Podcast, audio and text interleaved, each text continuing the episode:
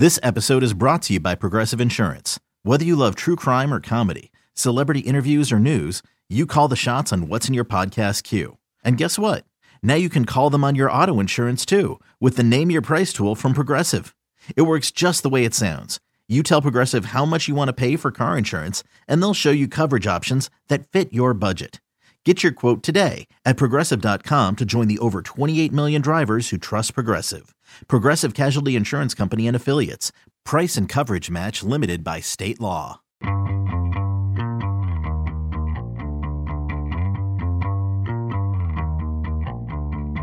Hey everybody, this is Richard Deitch and welcome to the Sports Media Podcast. My producers are Patrick Antonetti and Sean Cherry.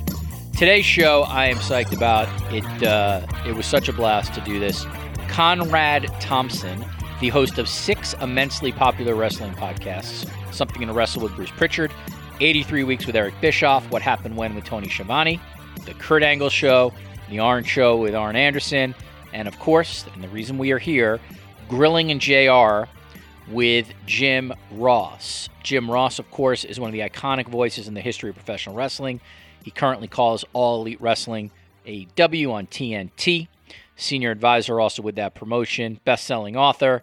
Also head to jrbbq.com if you want some great ketchup and mustard. This podcast is about Grilling JR, and the larger point is, how do you create a successful podcast, as Conrad and Jim have done?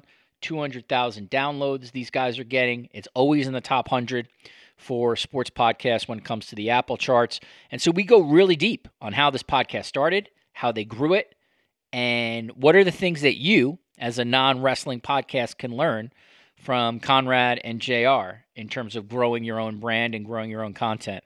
I learned a ton. It was a totally fascinating conversation for me. And so let's head to it. Conrad Thompson and Jim Ross on the Sports Media Podcast. All right. As I said at the top, I'll give the promos again. And nobody does promos better than these two guys. Conrad Thompson is the host of six immensely popular wrestling podcasts. Something to Wrestle with Bruce Pritchard, 83 Weeks with Eric Bischoff, What Happened When with Tony Schiavone, Grilling JR with Jim Ross, the subject of this podcast, The Kurt Angle Show, and The Arn Show. I remember interviewing podcasts way back when, before he became the podfather entrepreneur that he is now. It's great to see his success.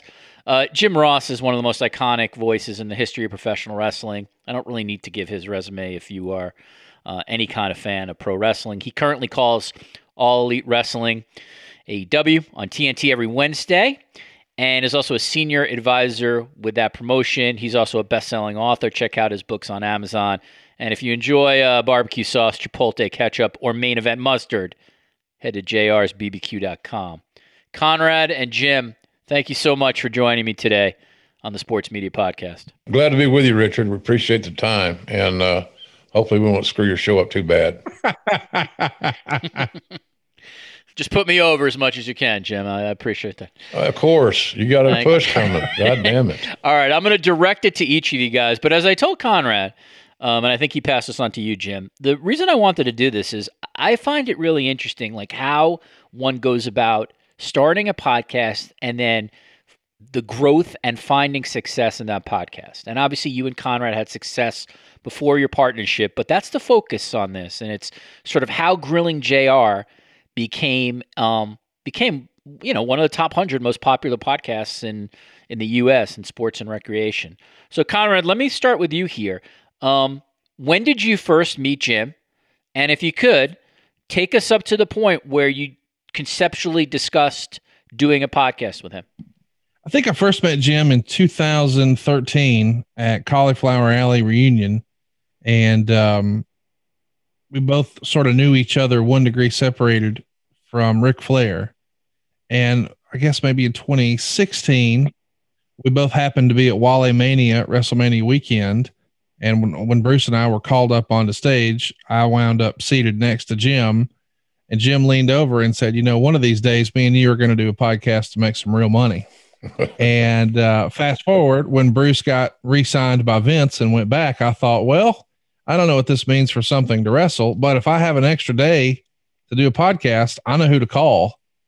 So I reached out to JR by text, and to my surprise, he was receptive. We had a conversation, and Westwood One was with it, and here we are.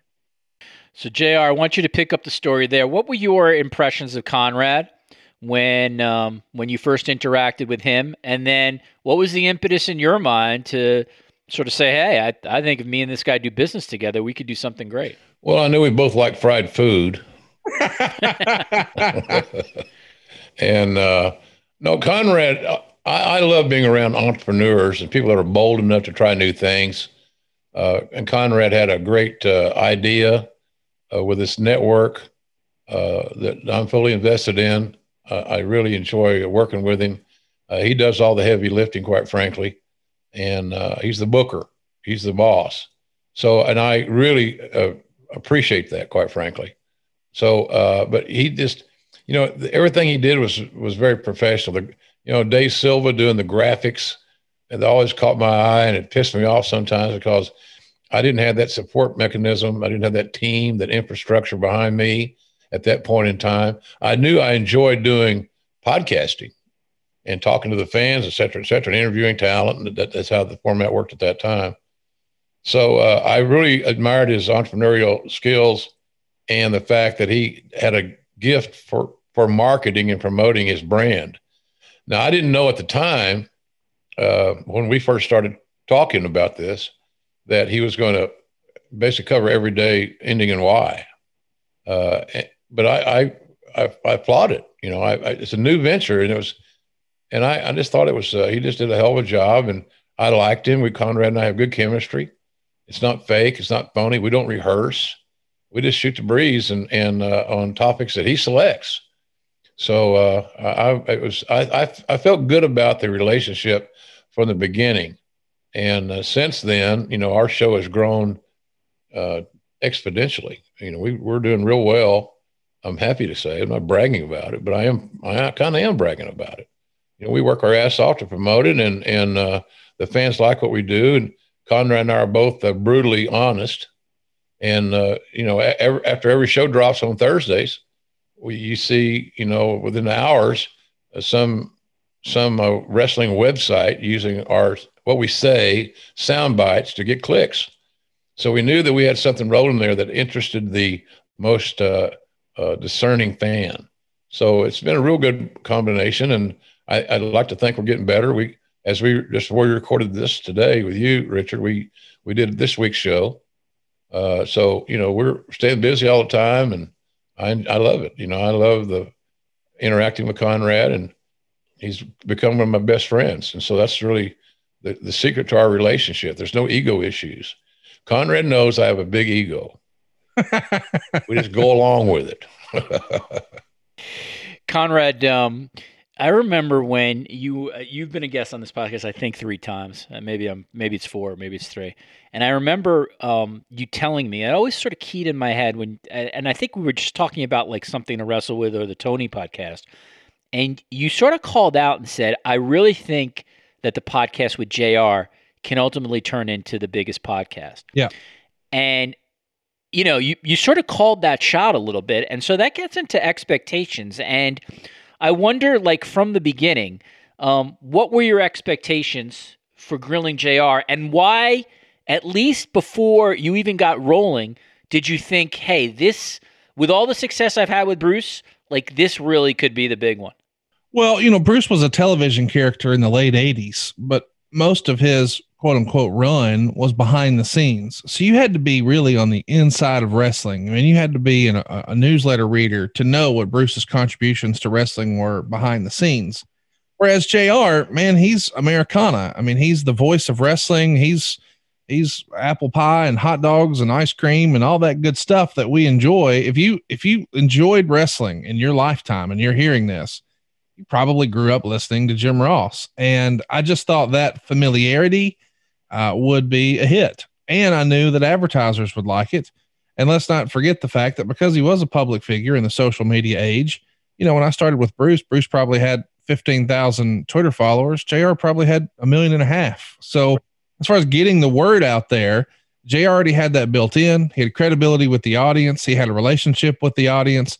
And the key to sales, as you know, is you've got to know, like, and trust the person. Well, they knew, liked, and trusted Jim Ross. So it would be a no brainer. They would try it. And I knew that he and I together, with me sort of teeing him up, I'll be Stockton, he'll be Malone.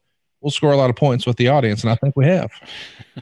Nice. Good NBA reference there, Conrad. JR, what were your expectations heading in, and how did those expectations ultimately turn out to what has obviously been a success? Like, did you have these kind of expectations, or has this superseded even what you might have imagined? Well, you base a lot of things, Richard, on productivity. Are you making any money? It could be quite blunt about it. And I didn't really know what to expect, because I didn't have any, I knew Bruce's podcast, and rightfully so, was doing very well. Conrad was becoming better and better at leading the way, being the point guard, if you will. One of the larger point guards in the game, by the way. Get the big man to the low block. Hey, Magic was a 6'9" point guard, Jim. It can be done. Yeah, it can be done. But Conrad just kept getting better and better at his game, but I didn't know what those guys were making. It was strictly speculation. I believed in Conrad's concepts, and I believed that he was the guy to take me to another level of podcasting that I had previously not experienced. I would never have got into the podcast business if it hadn't been for Stone Cold, because he kept saying, "Man, you'll be great at this. You got to get in podcasting. You got to get in podcasting." So I kind of followed Austin's lead, did a solo show, but it was not nearly as much fun as this one. Conrad and I don't have to worry about guests. We know that he's going to be on spot, on time. I know he knows I am as well, but there was just a chemistry there. So I didn't know what to expect, but I thought, my gut told me, if you play your cards right, JR, and you deliver the goods with Conrad, and there's no reason you shouldn't and you can't.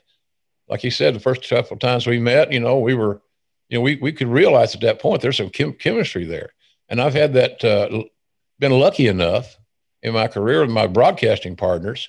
You can feel that right away. It's either there or it isn't. That's why Lawler and I were so successful all those years. We liked each other. We get along. We had some of the same interests, same age group, even though he's considerably older than I. No kidding. He's a little older. But I just felt like it was the right thing to do, and I trusted Conrad's judgment. And I'm glad that he trusted mine. So through our mutual efforts in his infrastructure with his staff, I get great notes on the topics we're going to discuss that Conrad has his guys prepare for us. And it gives us a roadmap. It's not a script, but it gives us a roadmap of where we're going to travel on a particular show. So I just believe that Conrad was going to deliver the goods, and he has. And, here in the last few months, our business has been phenomenal. And I'm overwhelmed.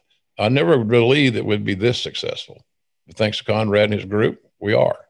And it's just worth before the point of order that Jim did do a podcast or solo podcast prior to linking up with Conrad. You could certainly just go on your Google machine, as Conrad would say, and you'll find that there.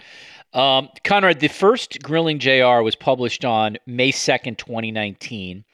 And the topics were leaving WCW for WWE, and then you guys did the curtain call. I think one of the reasons why the podcast has been very successful is that the topics that you hit, I think, are really of interest for the listeners. But you know this from your other podcasts, like, you do got to get some momentum, and you do got to start, I feel like, with something great so that people stick around. So how did you go about determining what content areas to start with on Grilling JR? I mean, I know it sounds funny, but a lot of guys who have podcasts in this space are people who've been in the business forever and ever, but I'm still just a fan. Like, I've never worked for a major wrestling promotion and have no aspirations of doing so, and still catch every show I can. So I just ask myself, hey, what do I want to hear about? And whenever we've launched a new show, I try to start with that same methodology. Let's get 4, 5, or 6 hits out there that I know everybody wants to hear, that everybody will talk about. And how do I know that everybody will? Because I do. So I just ask myself, what topics do I want to do? And I try to be mindful of anniversaries because, you know, as a guest driven format, it can be challenging sometimes to come up with, in our case, we'd have to come up with more than 52 new shows a year because we do bonus shows. So I'm looking at the short term and the long term. So if I know there is a major 25-year anniversary coming up 3 months from now, I'm not going to do it now. I'll hold that in my back pocket. But when you first start a show, you don't really care about that as much because you just need some traction. And my most recent launch was with Kurt Angle, and we covered a lot of WrestleMania topics right up front. And we did that in February instead of in March or April, where we might normally. That's quote unquote WrestleMania season, because I knew that's what people were going to be talking about in the coming weeks. What are they doing for WrestleMania? Why not throw that in the mix? So I just ask myself, what do I want to hear as a fan? And then we go with that. Okay, picture this. It's Friday afternoon when a thought hits you. I can spend another weekend doing the same old whatever, or I can hop into my all-new Hyundai Santa Fe and hit the road. With available H-Track all-wheel drive and three-row seating, my whole family can head deep into the wild. Conquer the weekend in the all-new Hyundai Santa Fe. Visit HyundaiUSA.com or call 562-314-4603 for more details. Hyundai, there's joy in every journey. I'm going to stick with you, Conrad, and then I'll get Jim to sort of add on to this. Can you take my listeners through your preparation for the show with JR, and go as specific as you can in terms of, you know, how do you go about doing it? How many pages of notes? Do you then send the notes to Jim? Do you have a pre-show process? What's all that like prior to hitting the record button? The most challenging piece is scheduling them all, because I don't just have the show with JR. I've got five others. And so I'm going to have to map out a whole year. So as I'm talking to you now, I've got a Google sheet pulled up. It's a shared document with all the hosts and the rest of my staff. And there's little tabs at the bottom for all six shows. And we just have different columns. When will it air? What's the topic? Who's doing the notes? Do we have them yet? Do we have the cover art? And why are we covering it? Like, why is this topical? And so once we map out the whole schedule for the entire year, then it's just a function of checking those boxes. I've got two folks who work with me on our research team. Chris and Derek do a great job organizing the notes. And that too is a Google sheet that's shared with everyone, with the idea being they're going to take a look at what happened leading into this pay-per-view, if it's a show event or if it's a career profile, you know, what their whole life story is. And so they would look at old interviews, what's called in the wrestling community a shoot interview, or any books that were written about the subject, or certainly autobiographies. But there's usually some sort of DVD or video file out there that's a companion piece about their life story. You compile all of that, and then you go with two insider trade journals known as the Wrestling Observer and the Pro Wrestling Torch, and you essentially just create a data dump. It's a copy-paste job that maybe starts at 80 pages and gets whittled down to 12 to 19 pages, and then we start to develop a format of not just here's all the information, but how do we craft it in a way where it becomes notes for a real interview? We don't just want to read match results. We need to come to a point and then throw to JR, giving that old basketball analogy again. I've got to be Stockton. I've got to get the ball to Malone here. How can I position JR best to tell a story about this major moment or incident or circumstance that happened in their life story or that particular event? And then Dave Silva will know what the topic is, and he'll try to take a look and see what his creative juices can come up with. And he'll come up with a funny graphic for us to use and promote on social. We have individual social channels for every show. So we'll mine listeners for questions. So at the end of our regular show, we have a chance for our listeners to ask questions, and that boosts our engagement there, of course, obviously as well. And then we'll try to schedule a time to record, and we'll usually do a Zoom. And we have a producer record it, and he'll slide in graphics and photos that are relative to what we're talking about. And we'll offer an ad-free version of our show with video and some graphic support and put that behind a paywall. And they'll get that show early and ad-free on a giant Patreon that we've called adfreeshows.com, which is really just a vanity URL that redirects traffic to a Patreon. But then it actually drops on all the major podcast platforms a few or maybe several days later, but that will be with ads inserted. And then we wait 30 days, get paid, and rinse, lather, repeat. That's there's a lot there that people who listen to this podcast can use.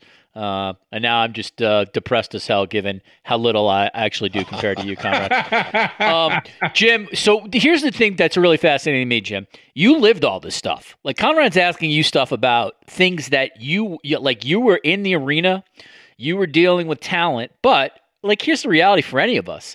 I don't remember what I was doing on October 4th, 1996. So like, I have no idea on earth how you could recall stuff from a certain date. So Conrad does give you the notes.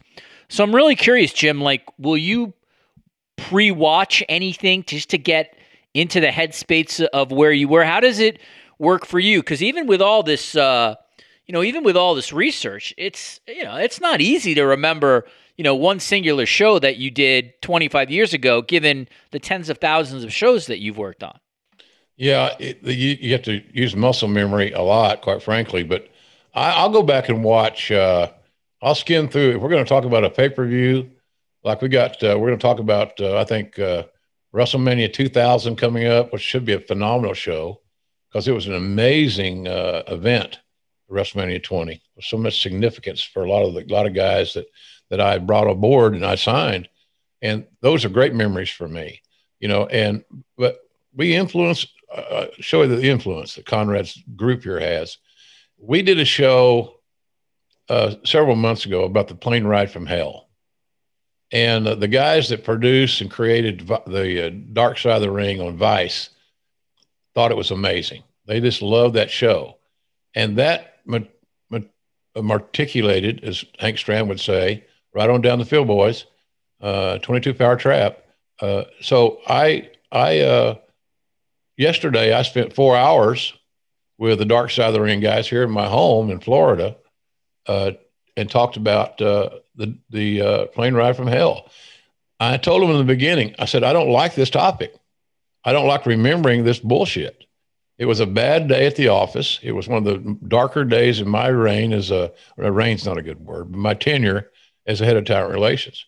But it's going to make a hell of a special for the Dark Side of the Ring that was spawned by what they heard Conrad and I talking about on this podcast. So, I go back and look at, I get enough information. I get enough memory, and I'm not so old yet that I can't remember a lot of crazy things.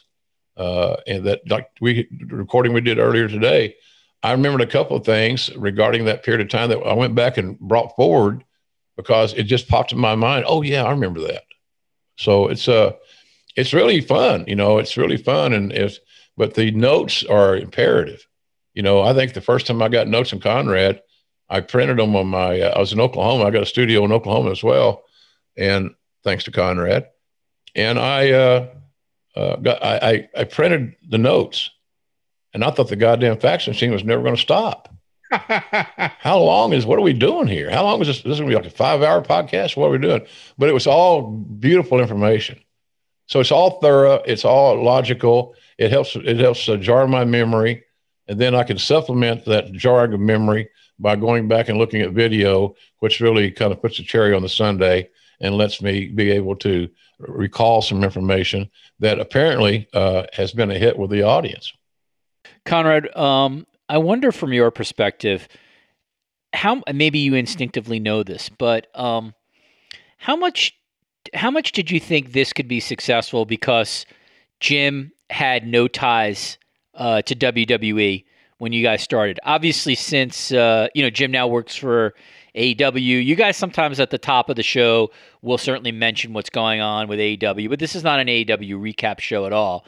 And that obviously became tricky for you on the Bruce podcast and the Eric podcast, because during this podcast run, both those guys did indeed go back to WWE and were paid by them. And even though I understand that you guys are talking about things in the past, I think it's just human nature to pull a little bit of punches if you're being paid at that time by the organization you're talking about. So from your perspective, I would think that because Jim had no longer formal ties to WWE, this would be another reason, and WCW for that matter, like this would be another reason why this podcast would be successful. I totally agree. I mean, what people want is authenticity. What people want is, you know, your unfiltered truth. And that doesn't mean we want to be disrespectful or we want to discredit anyone, but we do want to be honest. And I think that is super relatable, and it's what people are enamored with, you know, what really happened, not what they want us to think happened, but what really happened. And Jim was not cautious about sharing his version of events. And that has certainly been a big piece of our success. I think what we're finding out here, Richard, is the fact that our fan base, our listener base, they have so much more background information that any other generation has ever had. And so you just can't phone crap in. You gotta be authentic. As Conrad said, we're always honest. If I don't know something, I don't remember something, I'll tell him, but I don't mind, you know, not having every answer or every, you know, knowledge of everything that happened 20 years ago or whatever it may be. But you'll be surprised, because I lived it and I was there and I was very emotionally invested in what I was doing for a living, that a lot of those memories just need to be kind of jarred and crack that door open where we can get back into that point in time. But the fans, I think they don't want just BS anymore. They want honesty and they want authenticity. And I'm one of the guys, because of my journey, been lucky to have experienced a lot of that, whether it be in WCW or Mid-South Wrestling or Jim Crockett Promotions or Vince, working for Vince, or whatever it may be, pardon me. And now working for Tony Khan, it's just, there's a lot of experiences there, and we try to be objective. You know, hey, look, every idea can't be great. Every booking concept is not going to be the big hit of the day, but you got to be able to point that out, and what was good about it and what probably was the downfall of it or whatever it may be. And it's simply my opinion. I like to think it's an educated opinion, and I try to be objective and not insult the audience, but they demand, you know, they demand the involvement. They demand the detail that we provide on our show. Pardon me. And, you know, we talk about, you know, hell, we'll throw in some football and during football season more often than not. You know, Conrad's a big Alabama guy, and I'm a big Oklahoma guy. And those are two of the most prominent college football programs in existence, at least in our opinion. And so we talk about that. We talk some little bit of a news of the day, things of that nature. So it's kind of a variety show in a lot of ways. We try to have fun. We laugh. You know, I tell lame jokes and things of that nature. But the bottom line is that Conrad's got the ball, and I follow him. And I love being not the lead guy. You know, even though that's been my role on TV, the play-by-play guy is usually the lead guy. And so we figured out something here, and we figured out what our audience likes, and we're going to do a better job of continuing to provide that as we move forward. Yeah, Conrad, congrats on the 17 Alabama wide receivers who should go in the first round of the NFL draft this year. Thank you very much. Before history is written, it's played. Before it's frozen in time, it's fought one shift at a time. Before it's etched in silver, it's carved in ice. What happens next will last forever. The Stanley Cup Final on ABC and ESPN Plus begins Saturday. So, Jim, I want to just stick with you on one thing. One of the things in listening to the podcast that really stood out with me was your honesty when it came to some of the things where Vince really was just a total dick to you. I'm just going to be blunt. And the other one that I remember was your honesty about the Ultimate Warrior. And even though the Ultimate Warrior has passed, you were really honest with the audience in terms of, like, this was not a very good guy to work with. And so, you know, I knew when I had you on this week, I just wanted to ask, like, did you, when you're in the middle of taping this stuff, like, do you hesitate for a second before you go to a certain place? Or are you like, hey, at this point in my life, I'm just going to deal my truths. And if people get pissed off at me saying something about these people, they got to live with it. Pretty much that, Richard. I don't have a filter. And sometimes that can be a blessing and it can be a curse. But you're always going to get honesty. And, you know, I knew that for a long time, Ultimate Warrior fans, my little diatribes and my descriptions of my experiences working with Jim Helwig were not very positive. Just being honest about it. He was difficult to work with. And I think that was, you know, he was at the right place at the right time. And the creative, I guess at WrestleMania 6, I think it was, with him and Hogan. Was that 6? I think it was. That's right. Yeah. And, you know, I was there when all this stuff went down. Not that one, not 6, but he was a Warrior at the right place, right time. But, you know, he was probably one of the more unpopular guys in the entire locker room. And, you know, back in that era, the information flow that we're discussing right now did not exist. So being able to share those experiences, I knew would alienate me from some of the Warrior fans. But, you know, look, you know, as old Jack Nicholson said one time, you know, you can't handle the truth, then don't listen. Wait till next week. Maybe we'll have a topic you like better. But we haven't had too many complaints that I'm aware of, Conrad, on saying things, because we don't go out of our way to gut and quarter the people, but we do tell the truth. And again, if you can't handle the truth, talking about one of your favorites, then maybe we're not the show for you. Right on. You hate to say that, but we're going to be honest and we're going to be controversial. And we're going to stay that way. And there's no rehearsing. Okay, now JR, you say this and I'll bring this up and we'll segue to that. You know, Conrad and I have yet to have a production meeting. We don't, okay, let's have a huddle before we go on the air. Now we'll shoot the breeze before we start recording, but it's not strategy. It's just catching up with the news of the day and our lives. I'm concerned about Conrad and his life. I'm interested. And, you know, I've known his wife since she was young. And, of course, her father is one of my oldest friends. Crazy. He's middle-aged and crazy. We all know that, but we say that in a lovable way. You know, Nate is the Nate. So, and hey, look, I said some things. I'm sure that get back to Rick, you know, he would call my hand on it, but normally he understands what we're doing. And we have a way at the end of the show to make everybody somewhat whole. You don't want to leave a show with a huge negative impact. Are there no redeeming social qualities in this individual? Well, of course there are.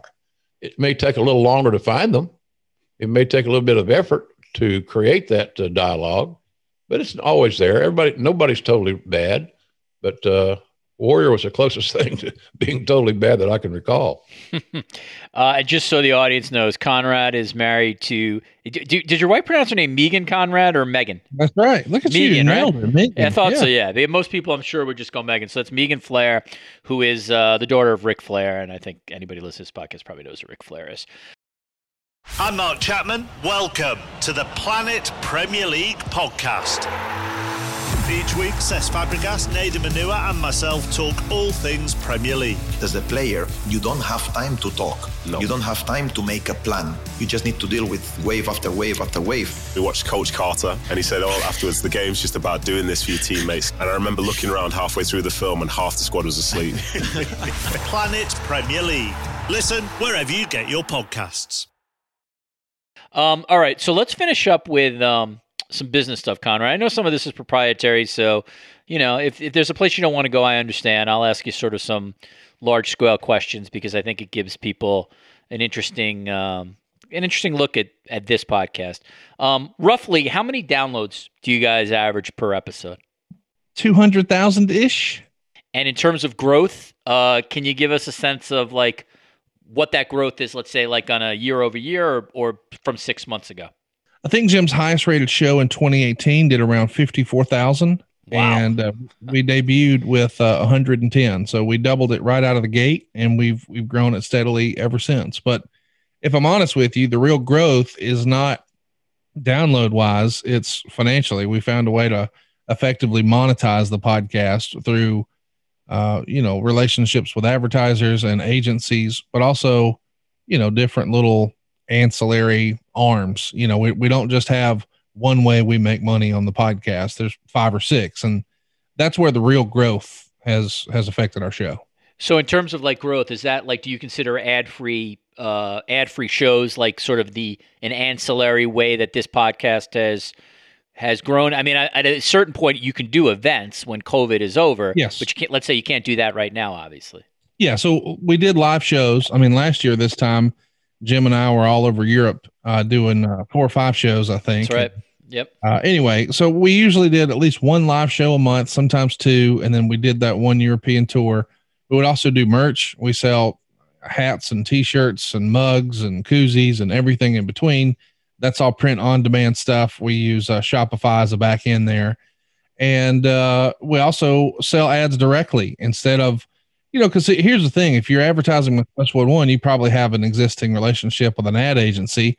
But how does a mom and pop or a local business owner or a startup website, if they're not already established with a national agency based out of, you know, Chicago or LA or New York, how do they advertise with us? Well, they can buy directly from us from a little landing page we built called Advertise with Conrad. So we've got a guy who's making direct sales for us. We've also got monetized YouTube channels where we're posting clips of our shows. We're selling ads through Westwood One. We're selling ads direct. We're doing live events. We're doing conventions. And our primary focus really is JR has his own website and I have mine. JR sells, as you mentioned at the top of the show, a lot of different sauces and goods that are of a condiment fashion, but he also sells autographed books because he has not 1, but 2 bestsellers now. And I have the mortgage company. So we probably do as well or better from our promoting our own separate business than we do through the actual podcast. So there's, again, a half a dozen different ways that we found to monetize the shows. So Jim, I wanted to ask you this. You're not going to give me the money, obviously, but can you just give me a sense of how your other businesses have grown since your partnership with Conrad started? Oh, significantly. Yeah. A lot of people are finding my website, as Conrad so kindly mentioned, jrbbq.com, where we sell my family's line of condiments that my mother and my late wife, Jan, created. So I kind of keep that rolling in their honor. But all of a sudden it became more than a vanity project. It became a source of income. You know, my site last year did about between $400,000 and $500,000. Wow. Hey, nice. Yeah. So we're just doing well. And I'm lucky. I'm very blessed, and I have a lot of gratitude for the fans that support that.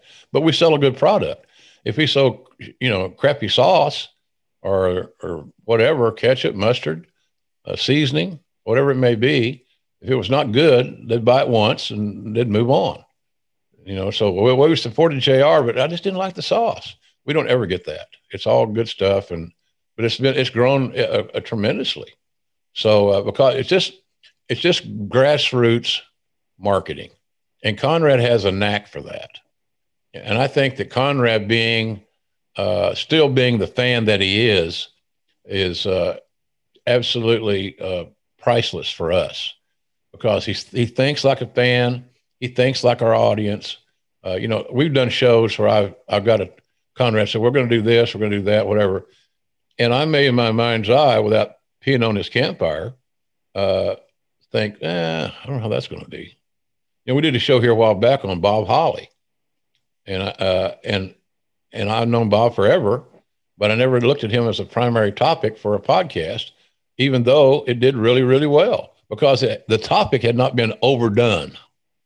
So he's got a good feel for that, and he still thinks like a fan. And as long as he can continue to do that, and I can continue to carry my share of the water on the other side, we're going to continue to grow and continue to monetize this brand.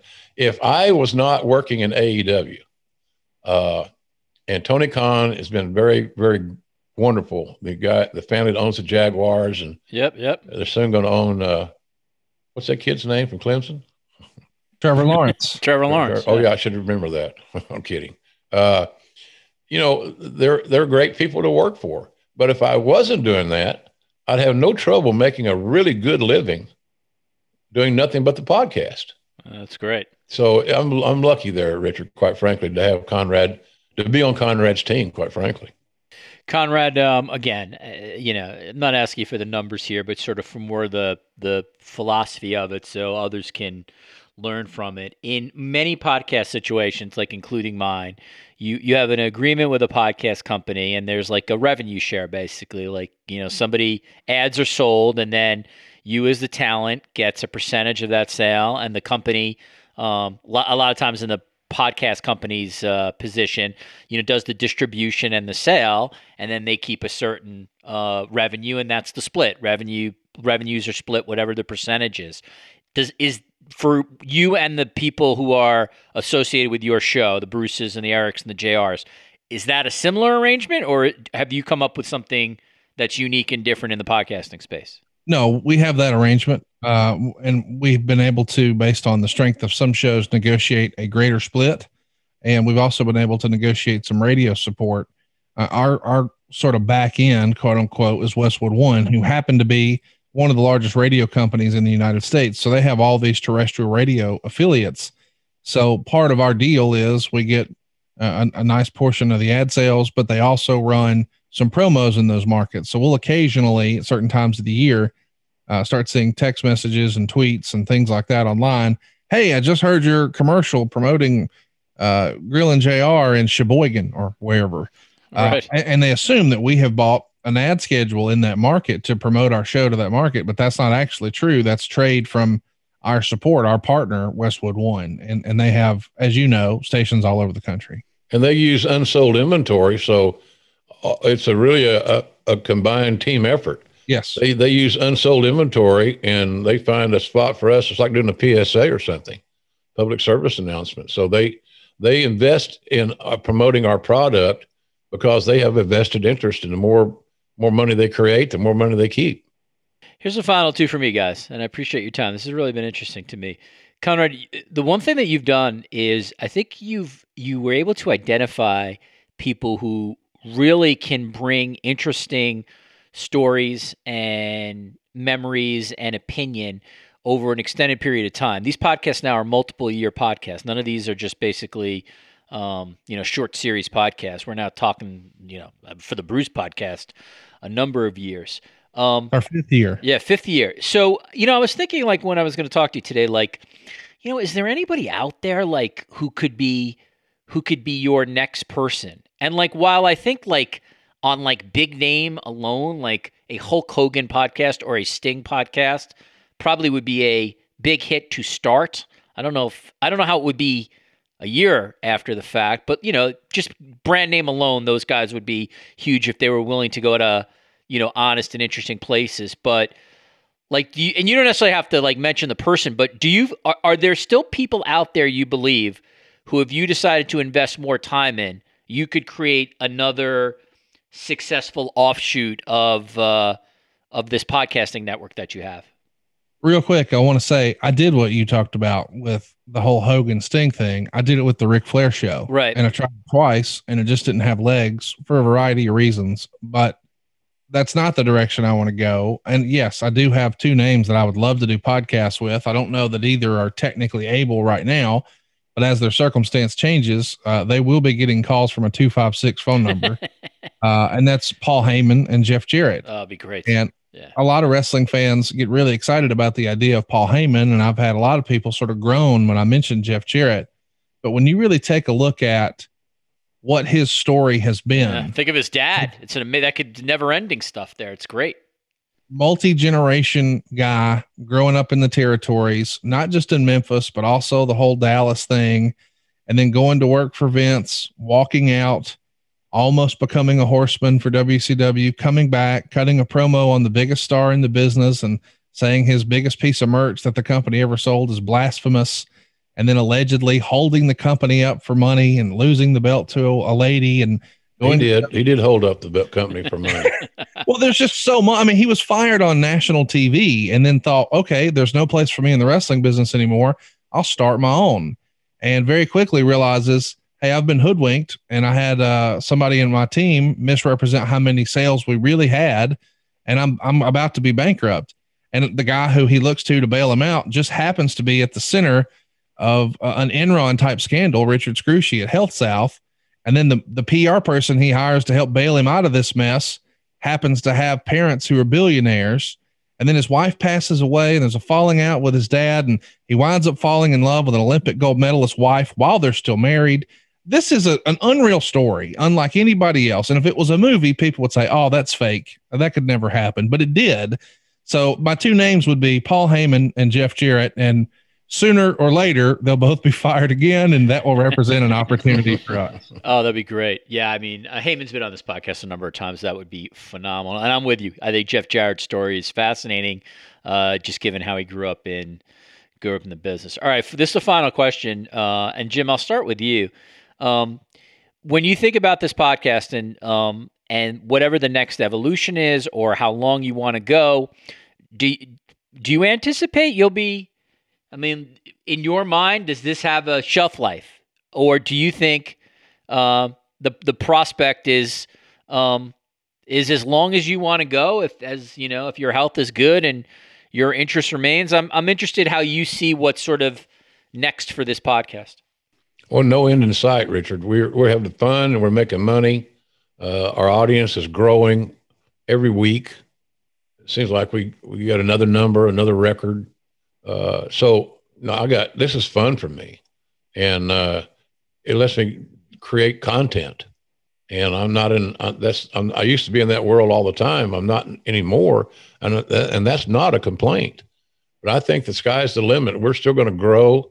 We're going to continue to produce stimulating conversation and talk things that are topical. You know, Conrad realized, as he said earlier, on the calendar a lot, anniversaries, birthdays. You know, there's a reason for every show. You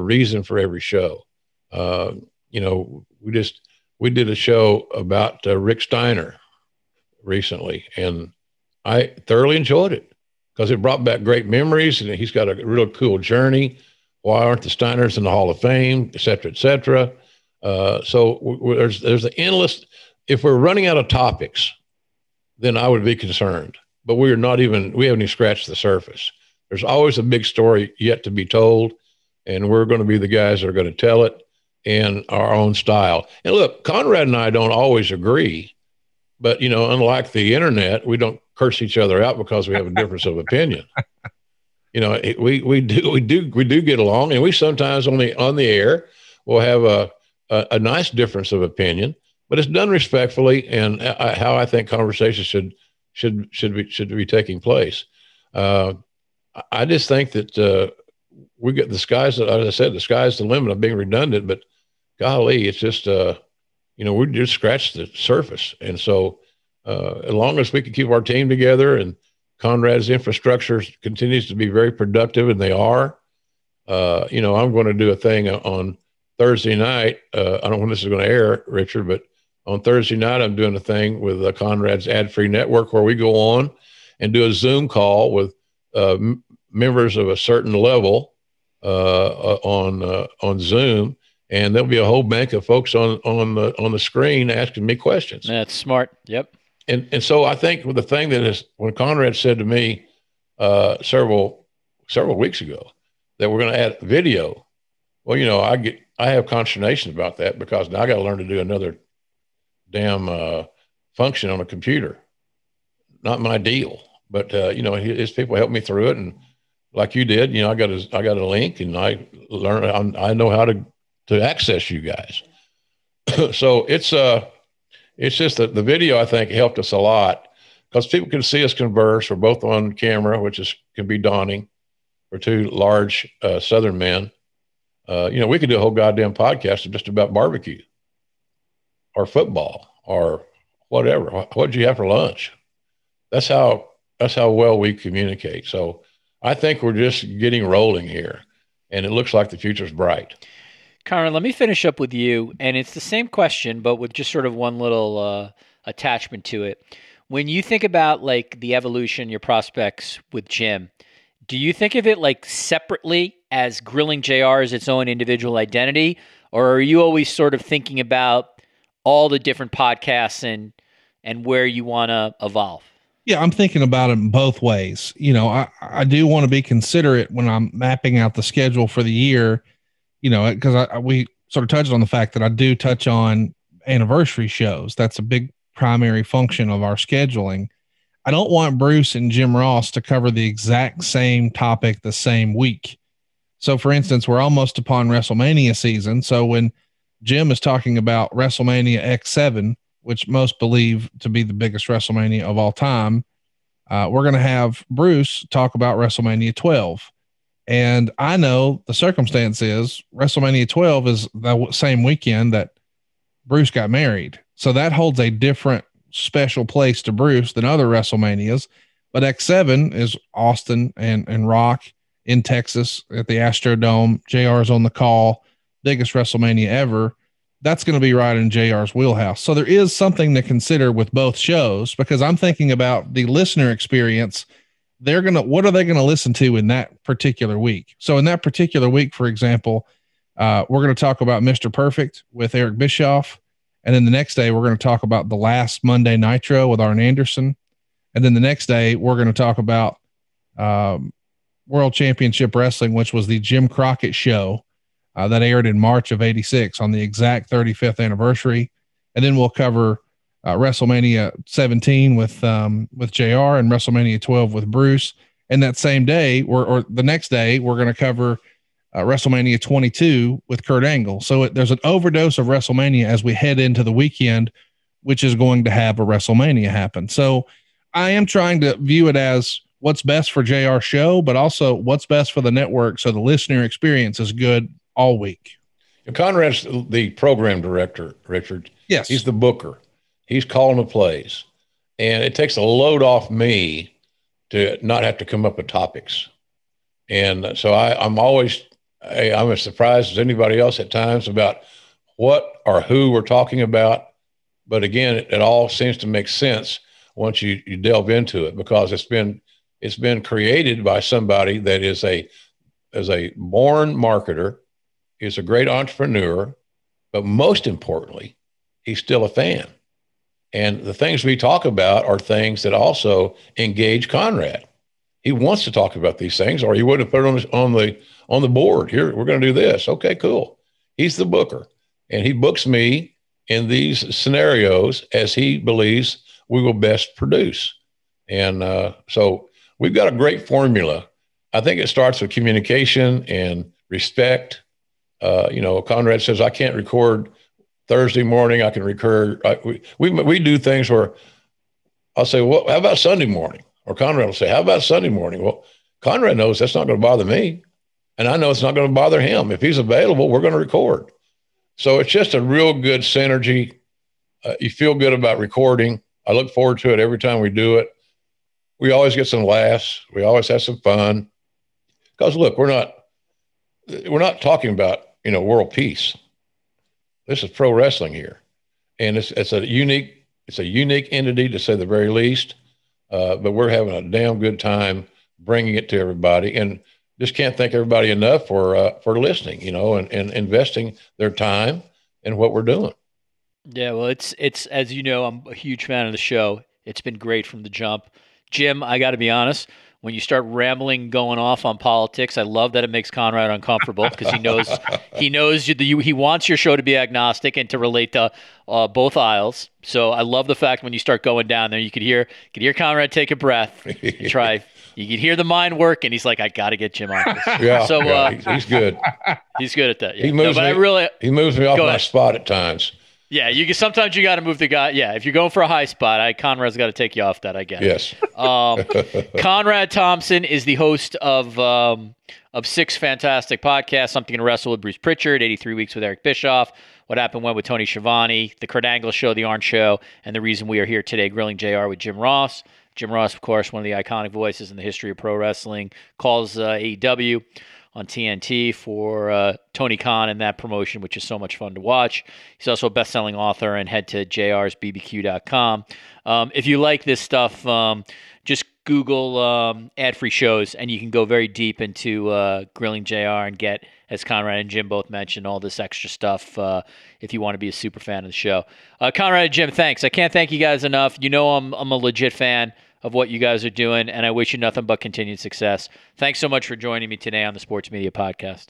It's been our pleasure, Richard. Thanks for having us on, and we respect everything you're doing as well. We're all growing and contributing to grow the podcast space. We are. And that's so, and I'm all for growing podcasting. And I think that the COVID as it was, and it still is to a large degree, obviously, but where people are quarantined and, you know, I have a home in Oklahoma. I've had it for forever, but I didn't go home. I was gone from Oklahoma from October till February. And then I got there and it was going to be the worst weather week in the history of the state. And I left early. I made my way out.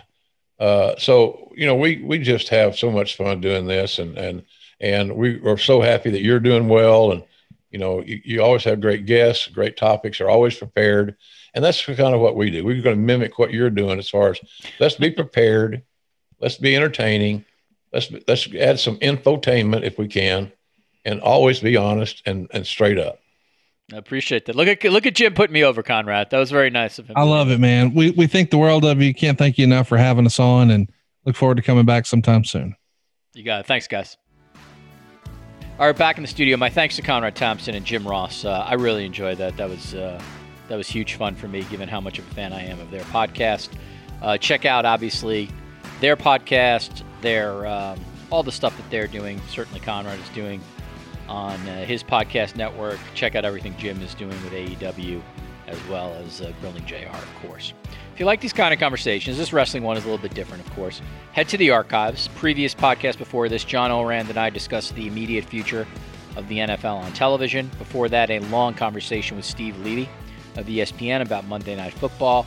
Prior to that, we did some ratings talk. Prior to that, Chelsea Janes of the Washington Post and Sportsnet's Donovan Bennett, and some more conversations with Orand. And we also had a roundtable with Rhiannon Walker and Britt Giroli of The Athletic and Jane McManus of Marist College about sexual harassment that female sports reporters have to face. So there should be some interesting things if you're into sports media for you. If you head to the archives, please give us a 5-star review and a nice note. That stuff always helps with my podcast company. Speaking of my podcast company, thank you to everybody at Cadence 13, from Patrick Antonetti to Sean Cherry, to Chris Corcoran, to Spencer Brown, and John McDermott. And of course, thank you to the audience for listening. We will see you again soon on the Sports Media Podcast.